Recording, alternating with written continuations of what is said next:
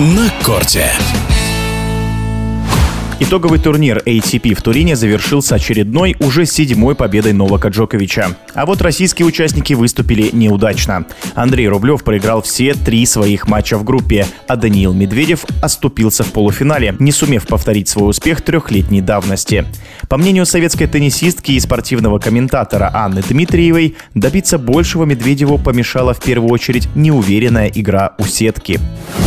Конечно, у Дани проблема с игрой слета. Когда он выходит к сетке, все, кто болеет за него, замирают в ужасе. И очень удивительно, что игрок такого высочайшего уровня игру слета по-настоящему до сих пор не освоил. Ну и главное – точность. А если говорить о тактических вариантах, то у Данила наверняка найдутся те варианты, которые он придумает за эти последние два месяца, которые отделяют его от Australian Open для того, чтобы сражаться и со своими постоянными конкурентами, и с молодыми, которые рвутся в бой и рвутся только побеждать, и со своими сверстниками, которые засиделись, так и не выиграв турнира «Большого шлема». Успел среди них выиграть «Большой шлем» только сам Медведев. Ни Цицепас, ни Зверев, ни Рублев не сумели одержать те самые победы, ради которых они тренируются и ради которых они бьются на каждом турнире. И появление молодого поколения вызывает сомнения, сумеют ли они реализовать эти свои надежды. Но, тем не менее, для Данила Медведева это его главные постоянные конкуренты, и тут разговор серьезный. Словом, надо готовиться, надо биться. Будем болеть и за Андрея Рублева. Концовку сезона он провел неудачно. На мой взгляд, слишком устал, и поэтому нервная система начала давать сбой. Но если говорить о его физических данных, то он, пожалуй, из игроков среднего поколения наиболее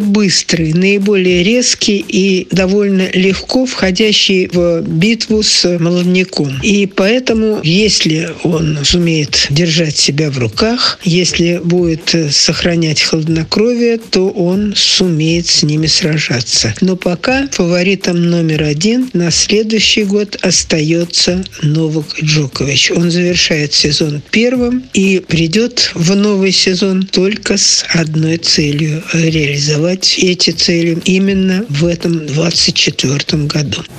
Стоит добавить, что второй ракетка мира по итогам года стал испанец Карлос Алькарас. Третьим в рейтинге остается Медведев. на корте.